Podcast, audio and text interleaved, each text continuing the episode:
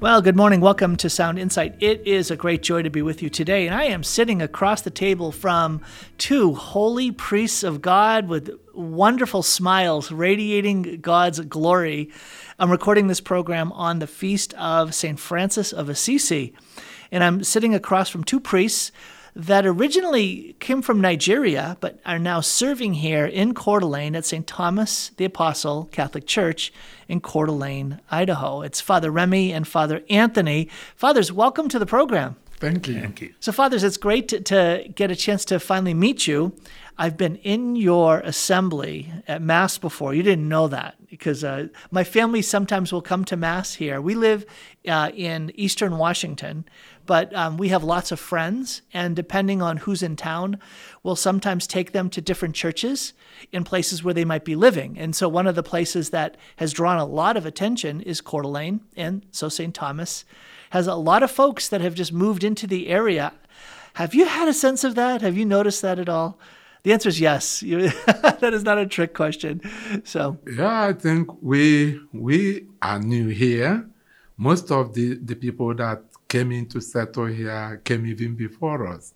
But we've heard it that there have been many, a kind of influx of people recently in d'Alene that has made the population of people here to swell a bit. Yes. So we've had it and we are experiencing, especially during the summer holiday. Yes, well, and it's isn't the weather's very beautiful here. Now, fathers, I, mentioned that the two of you come from Nigeria. Uh, Nigeria is a very big country. Did, did, did you come from a similar area, a similar part of the country? I'd love to hear a little bit about that story. Tell us a little bit about uh, your backgrounds. I'll start with you, Father Remy, and then for you, Father Anthony. Well, just as you said, Nigeria is a very big nation, not necessarily by way of landmass, because there are many other African countries that are very big in matters of landmass than Nigeria. But Nigeria is so big because Nigeria has one of the greatest population among black settlers in the world. So, like, I know that Nigeria is not less than 200 million people within that geographical location. So that is why, and you know, Nigeria been blessed with so many resources, natural and human. It's a very big nation. And aren't there a lot of Catholics in Nigeria? Isn't it one of the largest Catholic populations in Africa? Is that right? It, it could be one mm-hmm. because I know places like Congo, Ethiopia, they have large number of Catholics too. But Nigeria can boast, especially when you talk about the clerics, mm-hmm. Catholic clerics, they have a large number. So, Father Anthony, I want to welcome you as well. Um, how long have you been in the United States, Father Anthony? Yeah, I have been about nine months in the United States of America. I came in here by January this year, but I first posted to St. John Bosco's Academy in Cottonwood as a chaplain and teacher. And I stayed there for about five months. Then the bishop transferred me to St. Thomas, d'Alene that is where I'm working now. That's beautiful. So, Father Anthony, um, you obviously sensed a call while in Nigeria to make yourself available to come on mission and to serve in Boise, Idaho. What was that like? How did you discern that as a priest you would be called to be of service here in Boise, Idaho? Yes, um, I know from the inception that I was ordained to serve the world. I was not ordained to serve my family or my diocese alone. Every priest is a missionary. And you know, this word missionary came from the Latin missio, and missio means sent. By who? By an authority. And that authority is our Lord Jesus Christ via the church. So I know that I must serve the world. So when the opportunity comes that I must go to Boise to serve, I made myself available. I accepted to work in Boise. Hence, the journey started from Nigeria to the Diocese of Boise. Father, that's really beautiful and powerful. And even a bit surprising because um, when you were ordained, you had that openness that the Lord could call you anywhere in the world. But I don't think many priests think that that's actually going to happen. And so for you to hear a, to say a yes in advance to the Lord that he could pull you away from as you said, it's not just your country, it's your family. It's the church that you grew up with. It's the church that that out of which sprang the the the vocation, the the yes to the priesthood. And then to sense the Lord could call me through all of that to go away from all of that to serve God's people over here. That's really powerful. Wow. So, Father Remy, I'm going to come back to you because you also um, followed a similar journey. Um, how long have you been here in the United States? Well, I think I've been here for, say, about 15 months now. 15 months. So, is it your fault that Father Anthony's here? exactly. You came here and you said, uh, you said to your bishop back home, Bishop, they need a lot of help. We need, we need more priests. Though not necessary, my coming over here was just like I have served for almost 23 years as a priest in Really? my diocese. Then I wanted to go on sabbatical leave, a little bit away from my diocese, and if possible, from my country, and if possible, from my own continent. So there was this connection uh, by a priest friend who is in the, a military chaplain. I think he's a, a friend to Bishop Pira, maybe discuss about my sabbatical. He said, oh, it seems you people have enough priests. Can he come over and help us? We need priests.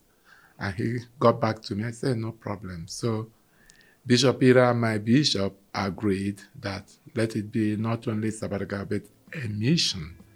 So that's how I came over to Boise to not only have a sabbatical, but also to be involved in the mission here. yeah, Father Remy, a sabbatical is, is about getting a rest. You're not getting a lot of rest at St. Thomas the Apostle. Because it has been turned into a missionary work. So you have to keep working. That's what a priest meant to be. Yes, amen. Today I'm talking with Father Remy and Father Anthony, two priests from Nigeria serving here in the Diocese of Boise as the pastor and associate at St. Thomas the Apostle in Coeur d'Alene, Idaho. Fathers, you must know that uh, the feedback I've heard is the joy that that comes out of you the, the the joyful way that you live your priesthood the way that you talk about Jesus the way that you incorporate singing to Jesus right in the sacred liturgy it's very beautiful but i think it's something that's a distinct gift that may have come from the African church, the church in Africa. I'd love to learn a little bit, Father Remy, about your own growing up. Did you grow up in a Catholic family? Was Catholicism a part of your life? And, and how did a, a sense of the priesthood, um, how was that part of your own um, discernment? How did that emerge? Well, just as you rightly pointed out, Graham, in fact, I would say my Catholicism began from the womb. Because I was born into a Catholic home. My father a Catholic, my mother a Catholic, my grandparents were Catholics too, somehow. And uh, I grew up in the Catholic Church. I was baptized an infant, so with my twin brother who is late. So So, did you grow up in a city, in in a uh, in a more of a, a suburb, or out in a? Um, Absolutely. I grew up in one of the noisy and crazy cities in my place, you know. They are full of religious passion, but at the same time, many other things are involved. In fact, for you to grow up in that city and become a Catholic priest means that you have a car. You have Really? a car, yeah. oh wow! Now, why would that be? Yeah, because Father Anthony can be a witness to grow up in a city called Aba, which is presently now in Abia State in Nigeria. We used to be part of our own state now, Imo State. It's a crazy town. It's a Now, what is crazy town. town? What does that mean, crazy? Give me an example of crazy. You you you get all sorts of kind of living, good and bad. Mm-hmm. Rough people. Mm-hmm. They can be very rough. Mm-hmm. You know? They can be rough. Yeah, They can go to church, but they can be rough. yeah, It is a city that at times they don't demarcate between right and wrong. Though not being loose, but you can be rough. You can be exposed to all kind of way of living. Wow. So, Father, you grew up in a home that was Catholic with brothers, Catholic. So, at what point did you start thinking, you know, I, I might be called to be a priest? How did that evolve? Well, from my childhood, I was involved in what you can call church activities because we used to have this uh, children ministry that is devoted to Mary and the Christ. But apart from that, actually, when I was growing up, I wasn't too close to the church, like being an altar server or what a lector.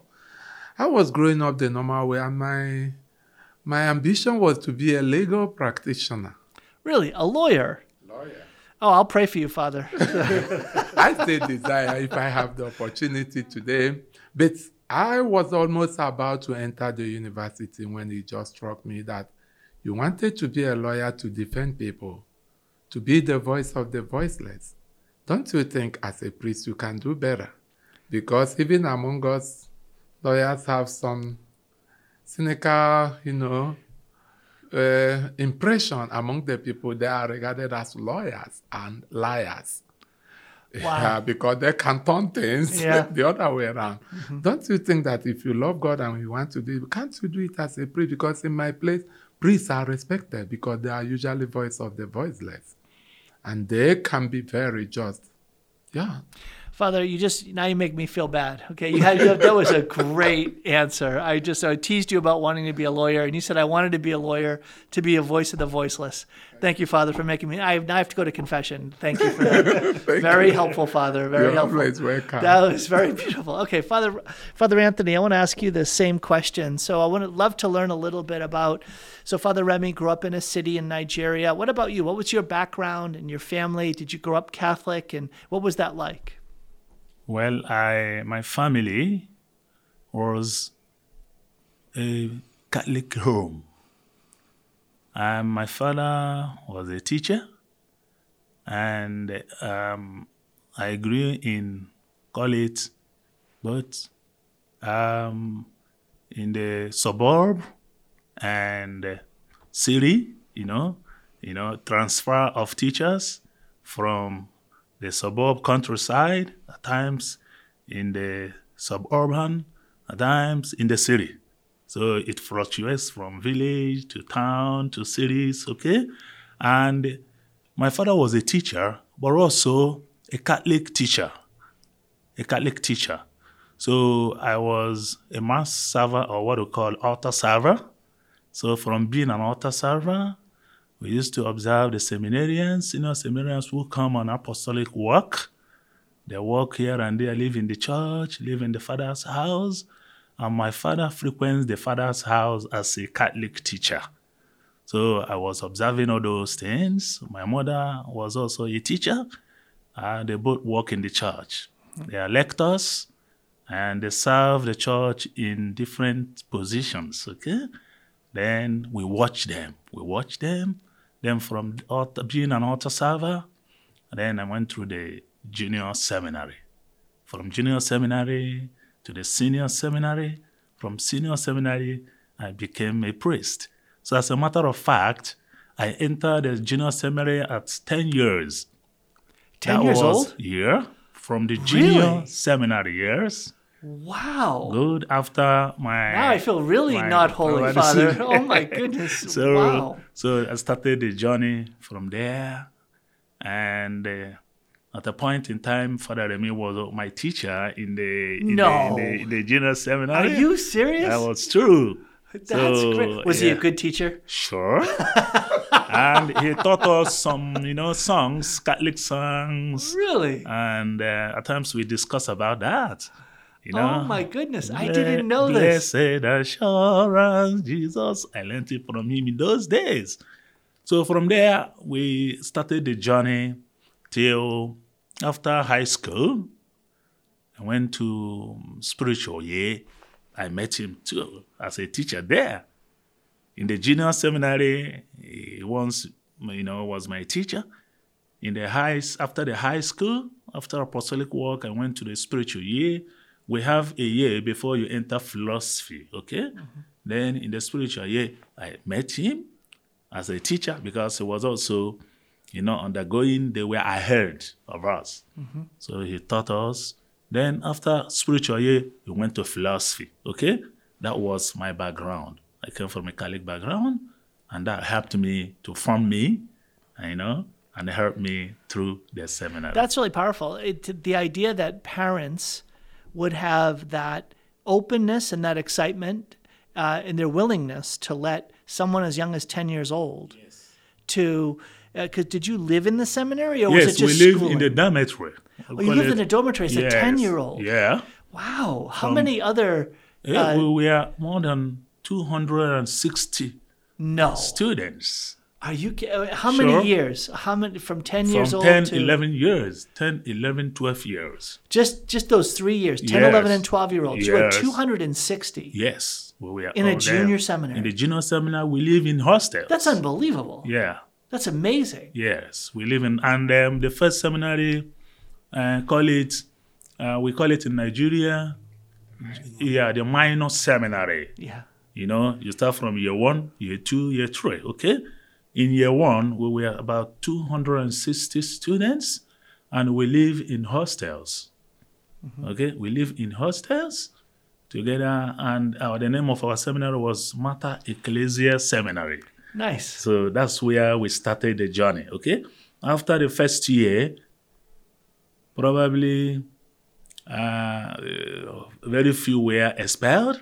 We remained about 240, okay?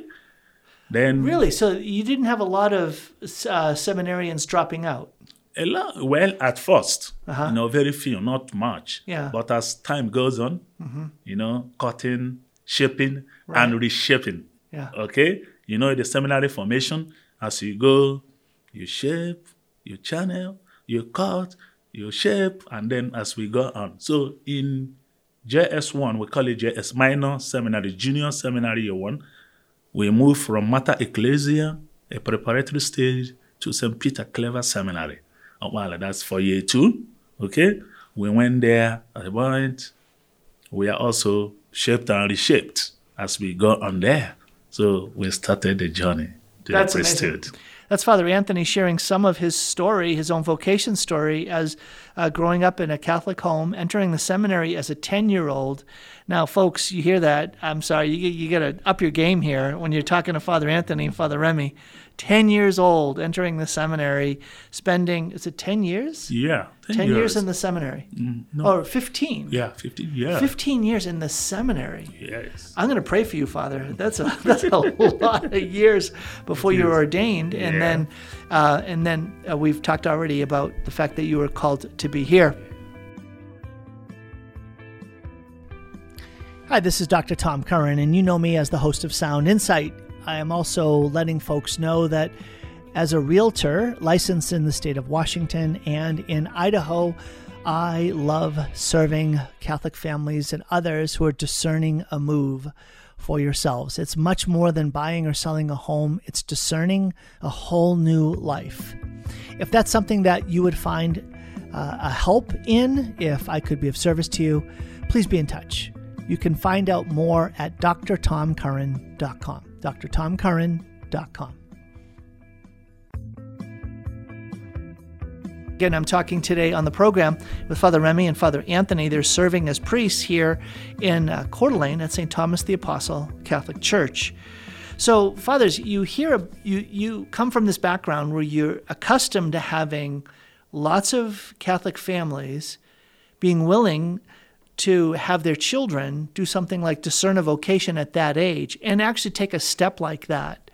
Um, what's it been like in contrast, seeing what uh, it's like here, living the Catholic faith? How would you see, uh, Father Remy, how would you see, uh, let's call it the, the, the distinct challenge of being Catholic today that lay people face? Um, in America as compared to Nigeria? What would you say is something that makes it harder to live your faith here compared to there? Um, I think what I would say is just the same thing as what I would say with regards to challenges of Catholics or Christians, even in Nigeria, but coming from different direction. It is societal problem most often. The society has changed. A society that has tried to redefine values. A society that is being almost blown away by scientific and technological advancement. A society that seems to have more confidence in things of government than things that has to do with their faith. And a society where people seek for freedom, not just freedom for its positive gain, but almost what can be described as looking for unlimited freedom. Yes. That has been a challenge, a serious challenge. I think it's one of the hottest. And the- maybe at times the church not being proactive, anticipate development of things and get prepared for them. Mm-hmm. So that at times certain development seems to overwhelm the church's system. That by the time they realize it, going back to the drawing board, it's almost like late, starting late. Yeah. So this is part of it. Like here in the United States, I discover for the little time I've worked here as a priest that there is a very big catechetical gap. At times you presume that the people know very well everything, but they don't they need to know. Are we ready to teach them? Are we ready to get them involved? Or do we presume they know they know and treat them that we know? I think a lot of catechesis need, need to be done, even to the older, because some of them lost gap with that contact you normally have in the olden days. When you start from childhood to grow as a Catholic, even the schools you attend, most of them were handled by the missions. Today it's not that way. So many of the parents here didn't get that close touch with catechetical, proper catechetical instruction, mm-hmm. in-depth catechetical instruction. So we need to let them know. They, they need to know. We don't need to be afraid. Priests don't need to be afraid to let them know, no matter what happens.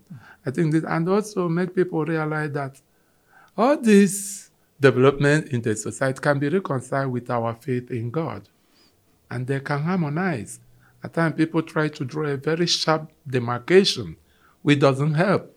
That you are either here or there, but you can say harmonize the two, and still be a good Christian and a good public relation somebody. Amen. That's Father Remy. The, that's why he's Pastor Father Anthony. That's Yes, why of uh, course, of very course. articulate. Father Anthony, now you're a teacher. You've been trained as a teacher. You were teaching, teaching in the seminary. Uh, so, uh, is there someone in our Catholic tradition that you really uh, enjoy in terms of growing in your understanding of the faith? I love many of the classical Catholic patristics. I love them. Whether you call him Aquinas, whether you call him Augustine of Hippo, whether you call him Bonaventure Anselm, whether you call him whatever, Ambrose of Milan, name them. They are very outstanding, you know. I wrote my project for philosophy based on Thomas Aquinas, especially with his notion of law and justice. There's that. There's that lawyer, law- lawyer thing again. There we go. I love it so much. Yes, I love it. But you know what I love so much is their classical thought. Not any particular one. I, I wrote on Aquinas because that was a topic that interested me, and I know Aquinas thought much about that. But other, they were very classical, to be honest, and they helped to shape the Catholic theology the way we even have it today.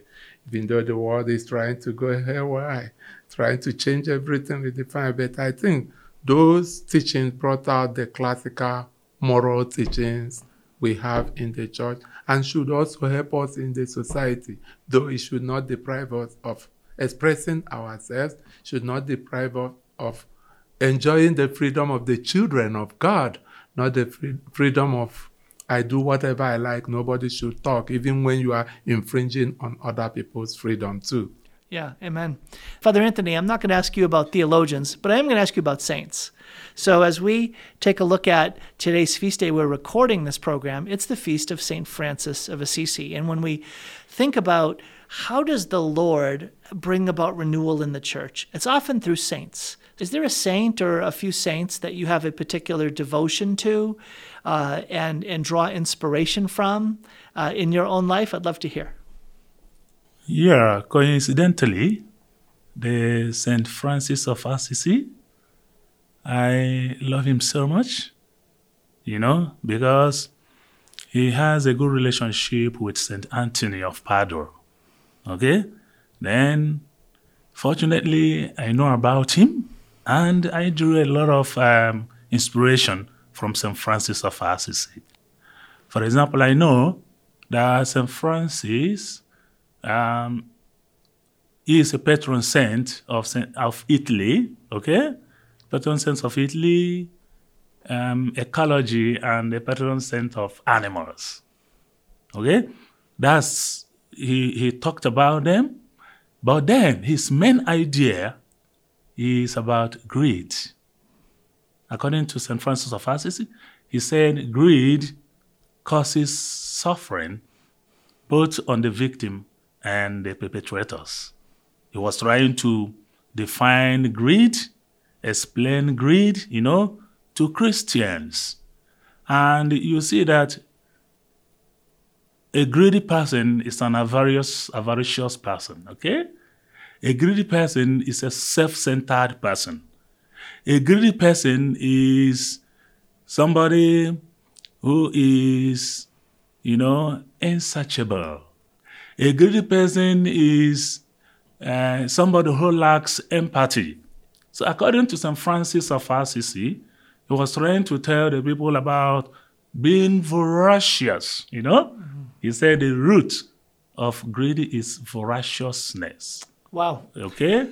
Um, you, you, hungry for more. Yes. Hungry for more.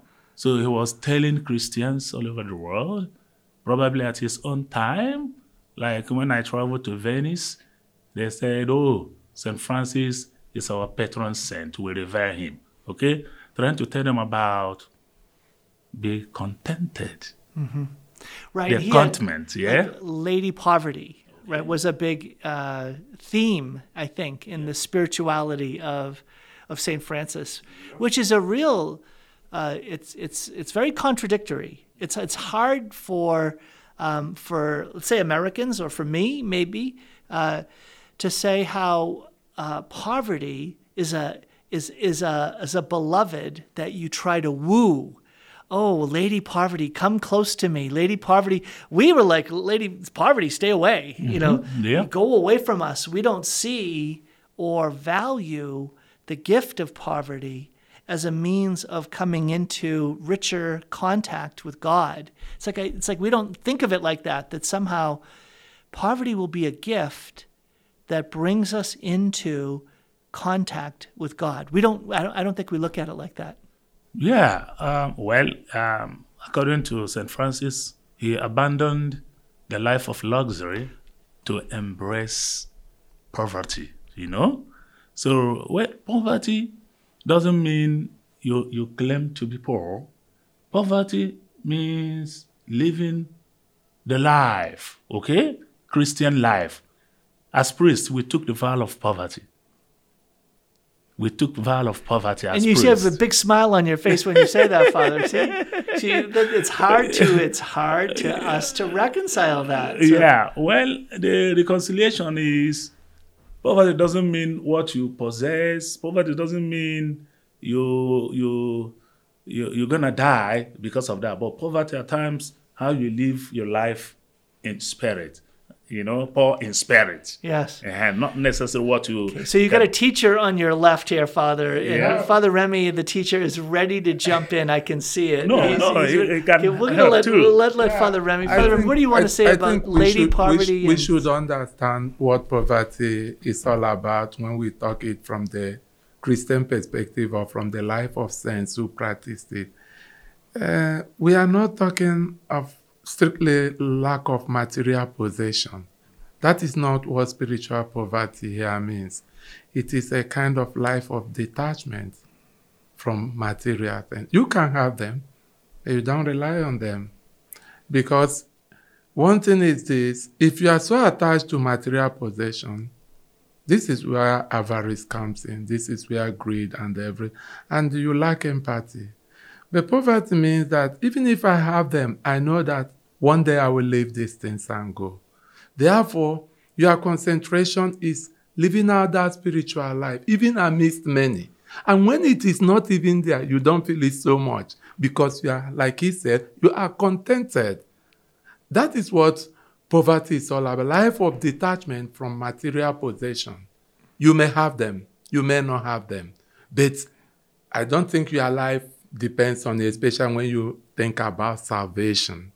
Salvation. It doesn't depend on all this material possession.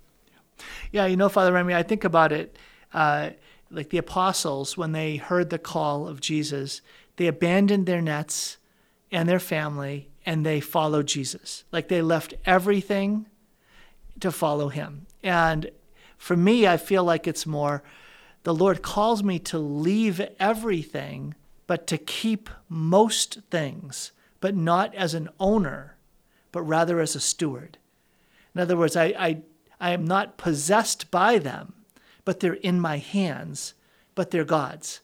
So anything that I have now belongs to God because I've abandoned myself into His hands, and now I'm a steward rather than an owner. Does that sound? Does that strike you as uh, as kind of like the, the spirit yeah, of poverty? Yeah, yeah, that's the perspective of it. Mm-hmm. That's the perspective of it. Whatever I have belongs to God. And that is why I don't see them as that is where my life depends. Yes. Okay? Yeah. Mm-hmm. And that is why when I live my life, I live it out of love for everybody. I don't live my life thinking that having that inordinate attachment and desire to material things. I, I live my life trying to live out the life of love, life of care. Even if I have these things, this material, I use them to practice charity. Amen. I love that. That's Father Remy and Father Anthony today, uh, two priests serving here in the Diocese of Boise at St. Thomas the Apostle Catholic Church, coming to us from Nigeria on mission. On mission. And so, Father, I, uh, Father, I just asked Father Anthony about a saint that um, he has a sense of devotion to and has inspired him. He mentioned St. Francis of Assisi, today's feast day that we're recording this on. What about you, Father Remy? Is there a saint? You mentioned love a bunch of times. Saturday was the Feast of the Little Flower, that little way of love. Is there a particular saint that has informed or shaped your spirituality or has helped you grow in your own Catholic way of life? Thank you so much. I may not mention any particular saint I follow his or her way of life. I admire all the saints because at a point in time before I entered the seminary, I read the book that has to do with lives of saints. But you're like St. Ignatius of Loyola. Yeah. I think a group of saints attracted my attention. And these are people, that is the impression I have, these saints that did many wonderful things. But the, even during their own time, they were not very much noticed. But later, their wonderful deeds were, uh, for me, uh, when you talk about a saint, you know, this saint didn't do the same thing, but they are all Christians and lived Christian life. For me, a saint is somebody either doing extraordinary things in an ordinary way or doing ordinary things in an extraordinary way. That is what makes them remarkable for me. So I love those ones that they did many remarkable things, but it was not even very much noticed while they were living. Most often they passed on along quietly till they are no longer they were no longer in this world. These are the ones that attracted my attention, and they, I always ask God, please wherever I work, let me succeed, but I don't want to draw so much attention. These are the things that impress me so much. So I just, I'm discovering um, for really the first time Saint Gemma Galgani. Okay.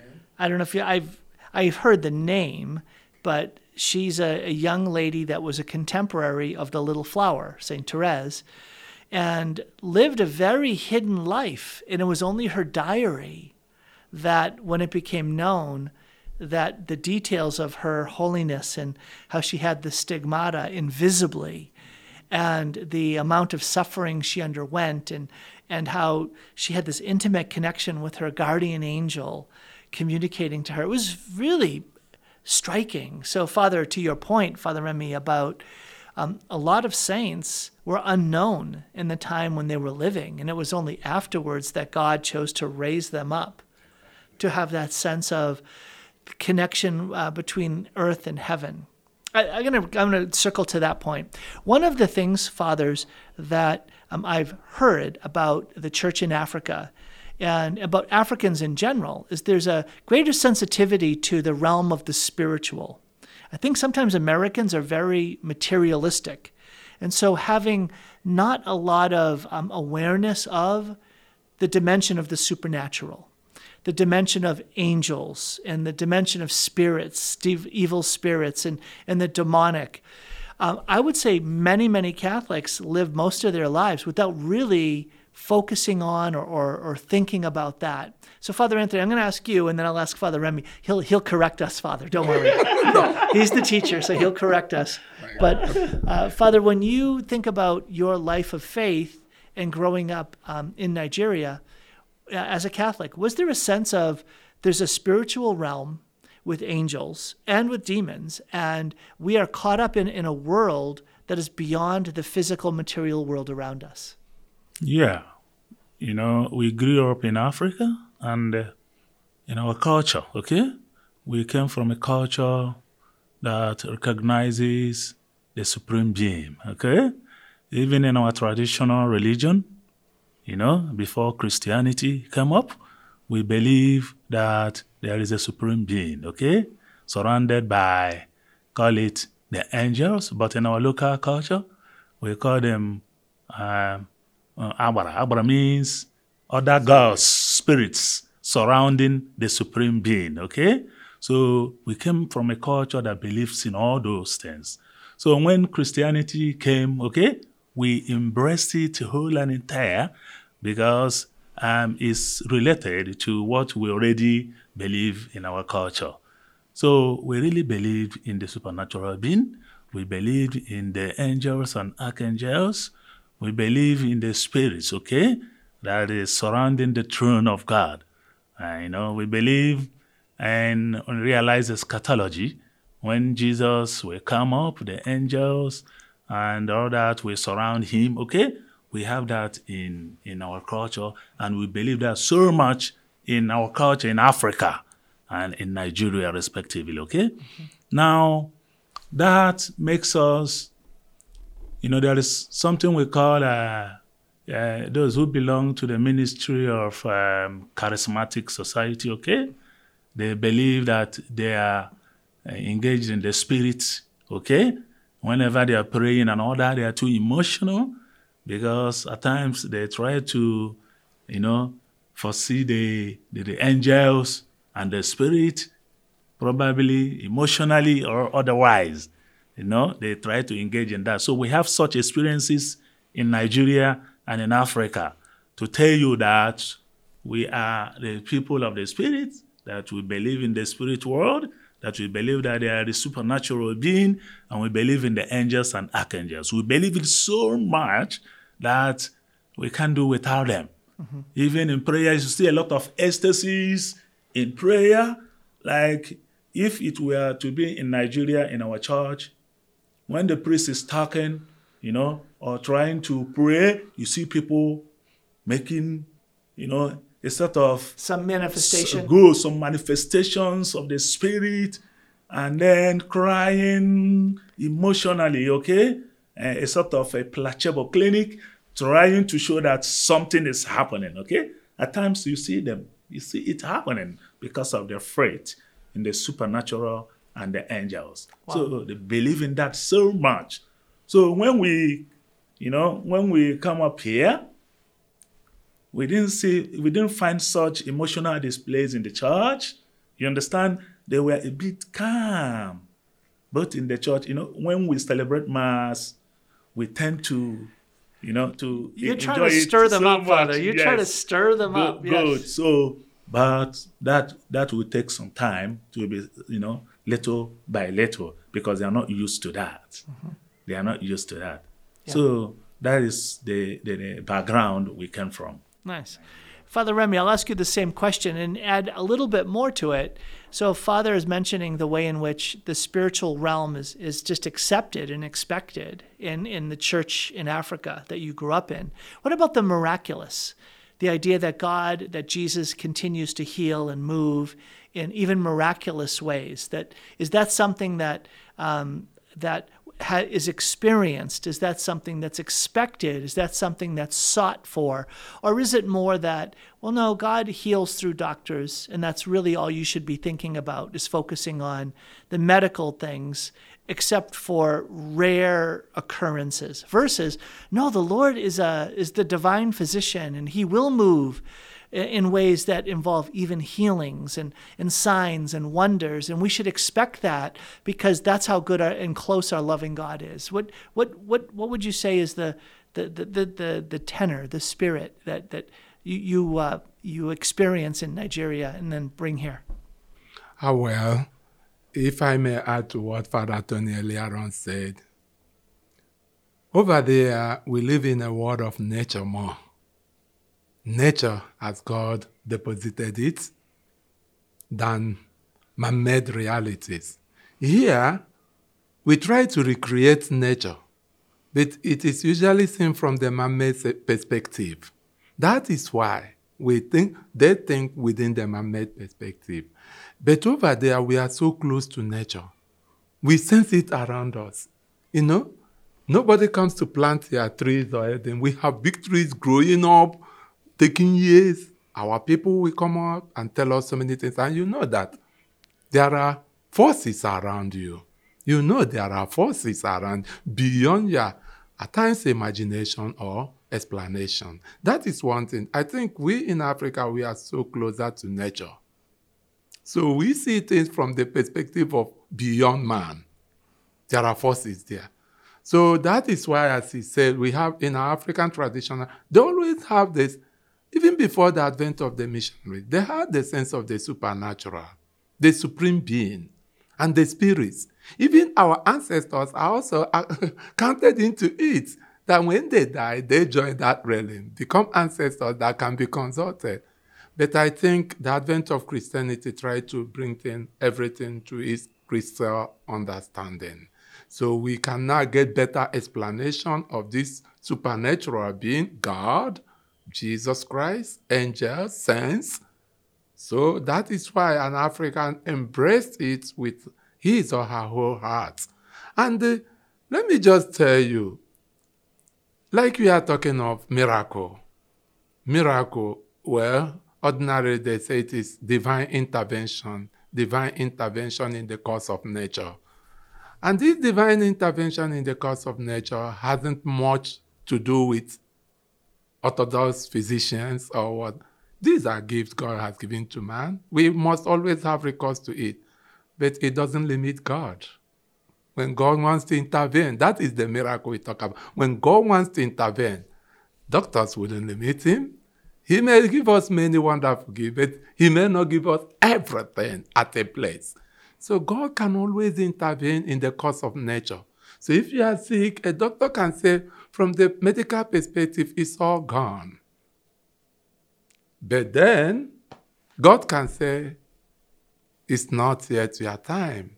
I can still remedy the situation because I understand more than them. I know more than them. I have more power than the doctors or engineer or whatever. Okay? So that is where miracle comes in. You can never limit God. He is not bound in time and space.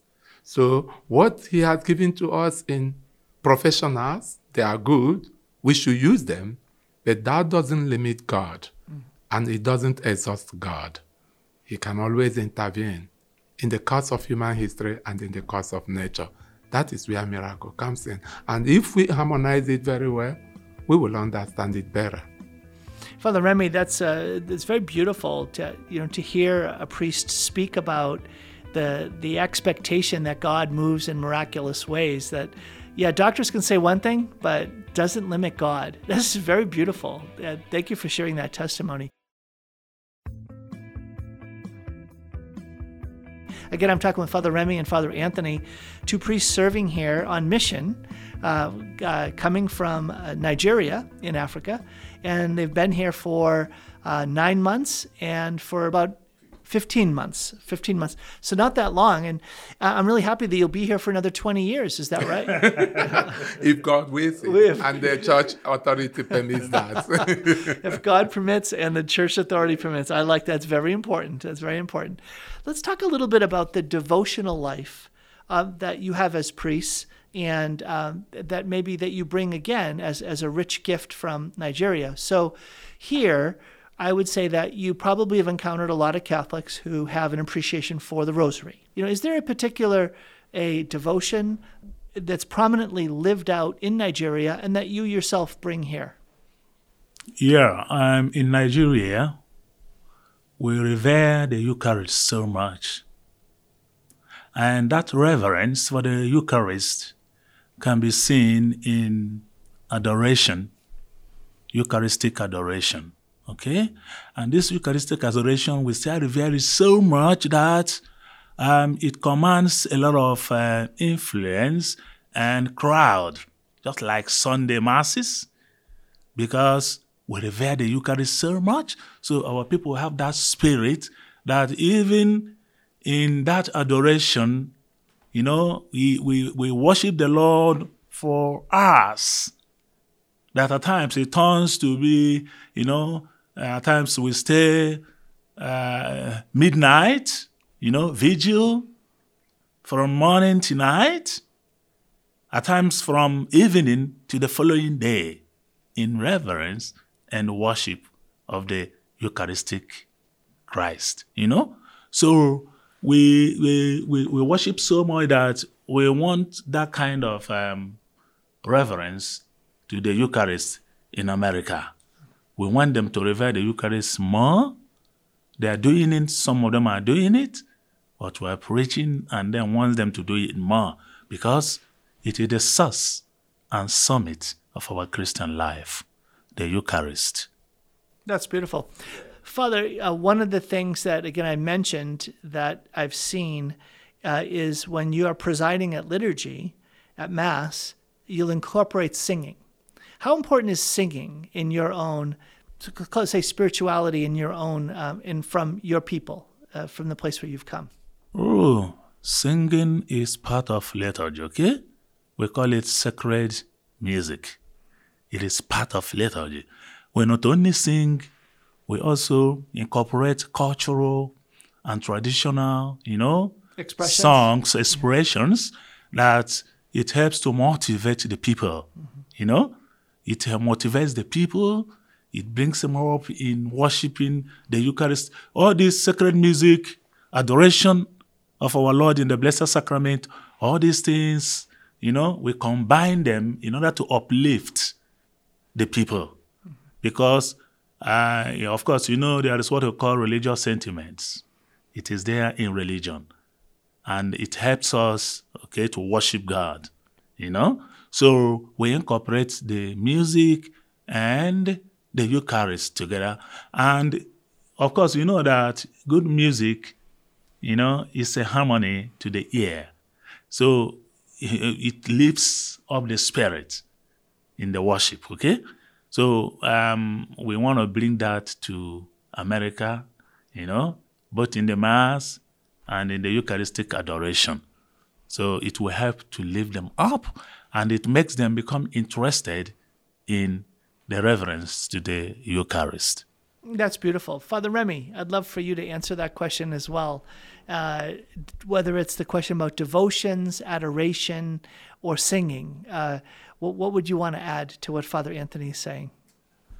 Thank you. I think in Nigeria, especially the part of Nigeria we came from, like in so many other African Catholic churches or even Christian churches, the church is very vibrant. Very, very vibrant. And what does that look like? What does a vibrant church look like? Oh no, oh no. Every aspect of a Christian's life that is expected is there. So you come to Mass on Sunday and you're there for maybe an hour at most. We can stay more than that. That was a joke, Father. we can stay more than that. And let me tell you, at times, if you spend one hour in a mass, some people feel that you've not given them enough. Wow. Yes, even though at times there are certain activities that you may say they are not too necessary, Yeah. but they want to hear good homily. Mm-hmm. They want to be part of a, a church that is singing, praying, devoted, spiritually uplifted. And they, they have the devotion. I'm telling you, what I may not interpret is the heart of each person, but they have the devotion outwardly. Like you talk about devotion, Father has said it devotion to the Eucharist, for me, the, the, the- first of all, if you want to have serious devotion to the Eucharist, it starts with sense of the sacred. Do you have sense of the sacred? Sacred places, sacred things? Then, in the Eucharist, do you have sense of the real presence? If you have sense of the real presence, have the sense of the sacred, why can't you be devoted to the Eucharist when you remember that this is real Jesus, not as some people say here, a piece of wafer. some say a piece of wafer or cracker. I don't know how they describe it. In my place, if you do that, even if it is not consecrated, they look at you as an unbeliever. So, one, you must believe in the real present. That's how you can pour out your heart devotion to the Eucharist. That's how you can understand the miracle of the Eucharist. That's how you, with faith, you can, you can, you can realize how important it is for you to revere Jesus in the Eucharist. One of the best and greatest gifts he left for his church. Then that also carries us to devotion to Mary. Of course, Really? after Jesus, the next thing you, in fact, in our place, Catholics are always erroneously thought to be worshiping Mary because of the extent of devotion. There are many groups. Like myself, if I say I got a vocation, it's from a Marian group. Because when we are growing, I think it was borrowed from Fatima. We are what we call the Block Rosary Center. Every street has one or two. Children every evening around 7 o'clock gather with some grown up who control them to say the rosary. Every Really? day, and at times do the catechism. They may do it for two hours, seven to nine in the night, and when everywhere was very safe, not so much now. You have the young ladies group, like in our place, the Mary Marilegias. They pattern their life according to the life of Mary. Even the mothers have a group, CW Catholic, they pattern their life according to the life and do a lot of devotion to Mary. We have the group called Mother of Perpetual Help Group. We have the Marian movement. We have the Marian devotion or the Marian year. Good. We have the Blue Army. All these are societies. There are many of them. I may not mention them, but they are meant for particular devotion to Our Lady and her life of humility, of chastity, and whatever you have. So we have so many of them in Nigeria. And it's such a vibrant church that I mean, when you go in among them, here, well, I've seen some devoted people. To be honest, before I arrived there, from the things we see in the media, we thought that America has lost it. Mm-hmm. I was really encouraged, really edified when I came into a parish and saw people who are really devoted. Mm. If you are not doing the adoration, they are worried. If you are not celebrating the Mass the right way, they are worried. They want to see priests celebrate with reverence, and they want to be part of that reverence. And I think this is part of it we have in the church. We were brought up to reverence anything sacred about our faith. Okay? So the highest point of it, like he said, the center and summit of our Christian life, the Eucharist. If you can't celebrate the Eucharist with reverence, if you're a priest, you better ask yourself question, what am I doing here? And who am I? So Father, that's very powerful. Uh, if you believe it or not, we've been talking for almost an hour. So, yeah, so it's a beautiful, what a beautiful testimony to hear some of your stories, Father. It's Father Remy and Father Anthony from St. Thomas the Apostle uh, Catholic Church here in Coeur d'Alene, Idaho. Recent arrivals, the, the new pastor here and the new associate. Fathers, it's great to have you on. Thanks for giving me so much time and sharing so freely and openly about your life in Nigeria and your call to service priest here. Thank you so much. God bless you. God bless you.